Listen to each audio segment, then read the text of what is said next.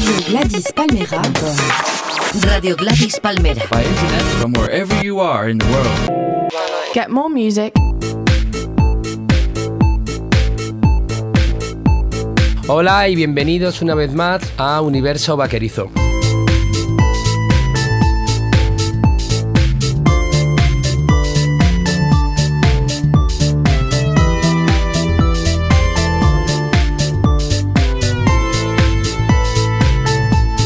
Espero que todos estéis muy bien, espero que os hayáis recuperado de los dos anteriores programas llenos de cultura, saber estar y buen rollo.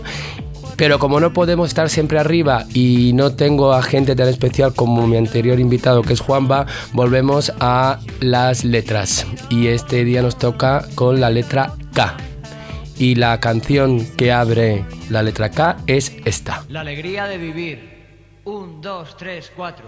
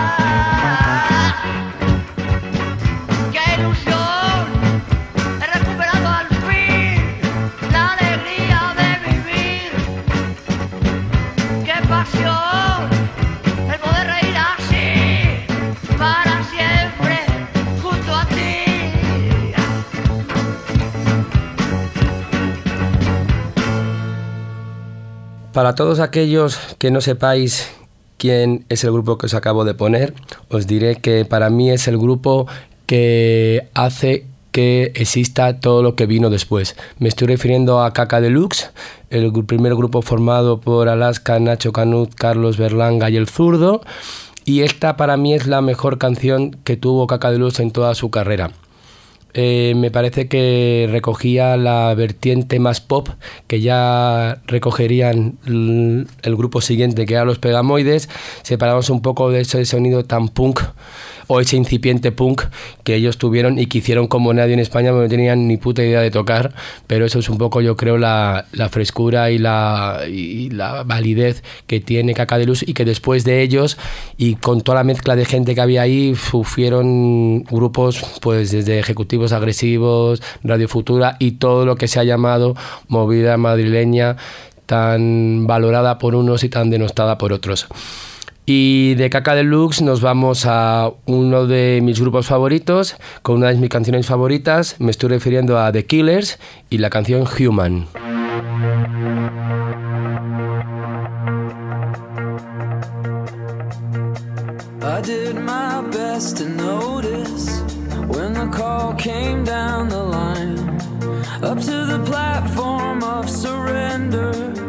I was brought, but I was kind.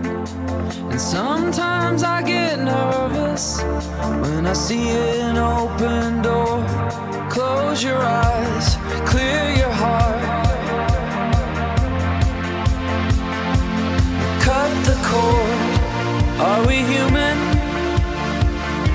Or are we dancer? My sign is vital. My hands are cold. Looking for the answer. Are we human? Or are we dancer?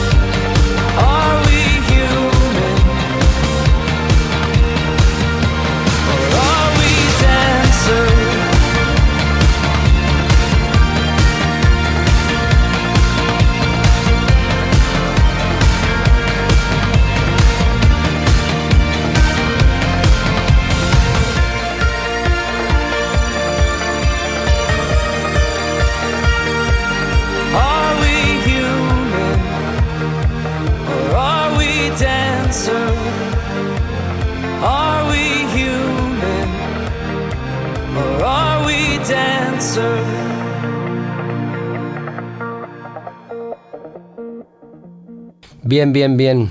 Ah, esta canción me encanta. De hecho, eh, la vi en directo en la última vez que acudí al festival de Benicassim. Ellos venían, el grupo de Killers venían como cabeza de cartel, era lo más esperado, era el año y el verano de ese, de ese. Y lo que hicieron ellos fue cantarla la, la primera canción que se cantó en el show fue The Human, con lo cual ya se quitaron responsabilidades y con lo cual también los, los demás nos relajamos y nos dedicamos a ir a ver a otros grupos. Porque sí es cierto que, a ver, como concepto es un tipo de grupo que no me gusta porque los veo muy comoudos, ¿sabes? En cuanto a toda la superproducción que hacen y un poquito el tipo de grupo que es y para la gente a la que está destinada. Pero hay que reconocer que cuando se hacen buenas canciones, las buenas canciones tienen que estar por encima de todo eso y los que siempre decimos que no somos prejuiciosos, pues asumir que a veces sí lo somos y lo que tenemos que hacer es quitarnos esos prejuicios. Con lo cual vamos por The Killers y por esa canción Human, que, que está fenomenal. Y de este tema nos vamos a uno de los temas que han sido más versioneados en la historia de la música. Me estoy refiriendo al tema Will You Love Me Tomorrow. Y esta versión corresponde a uno de mis grupos favoritos que es The Killer Barbies.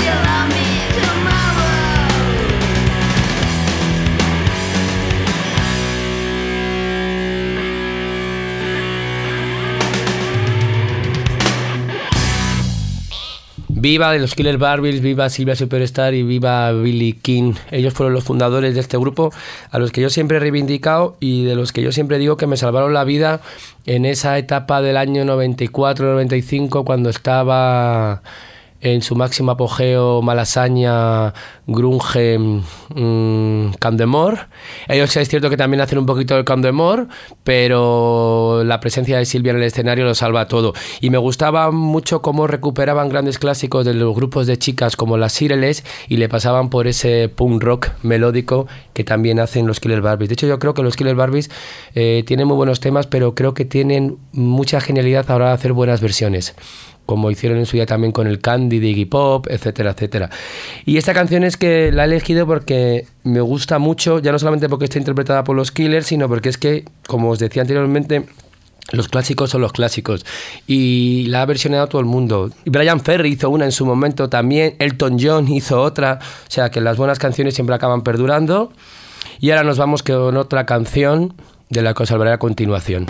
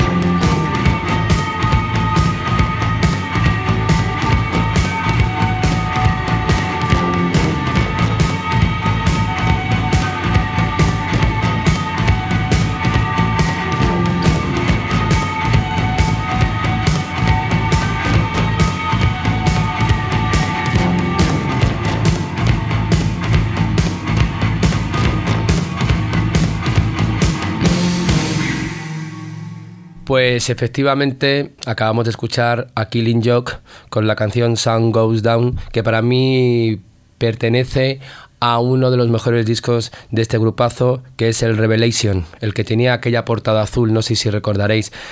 No soy muy muy seguidor de Killing Joke, pero Killing Joke se ha escuchado mucho en mi casa y de tanto escucharlo me acaba gustando, pero vamos, es que hablar de Killing Joke no tampoco tiene mucho sentido porque cuando las cosas son buenas, son buenas y lo único que bastan son las grandes canciones. Es cierto que a mí me gusta más esa etapa ya del 82, pero cuando ellos empezaron en el 79 también tenían unas referencias un poco medio ska, ska que, y drum, drums así un poquito así. Después se pusieron un poco más metaleros, pero esta es mi, mi etapa favorita de Killing Joke, que yo creo que además con este disco, no sé si con este disco o con el anterior, vinieron a actuar a la Edad de Oro. Bendita Paloma Chamorro. Qué lástima que no quiera volver a la televisión, porque la idea mucho más interesante, instru- instructiva y divertida. Y de Killing Joke nos vamos a otro de mis grupos favoritos, que se llaman The Kills, con la canción No Wow.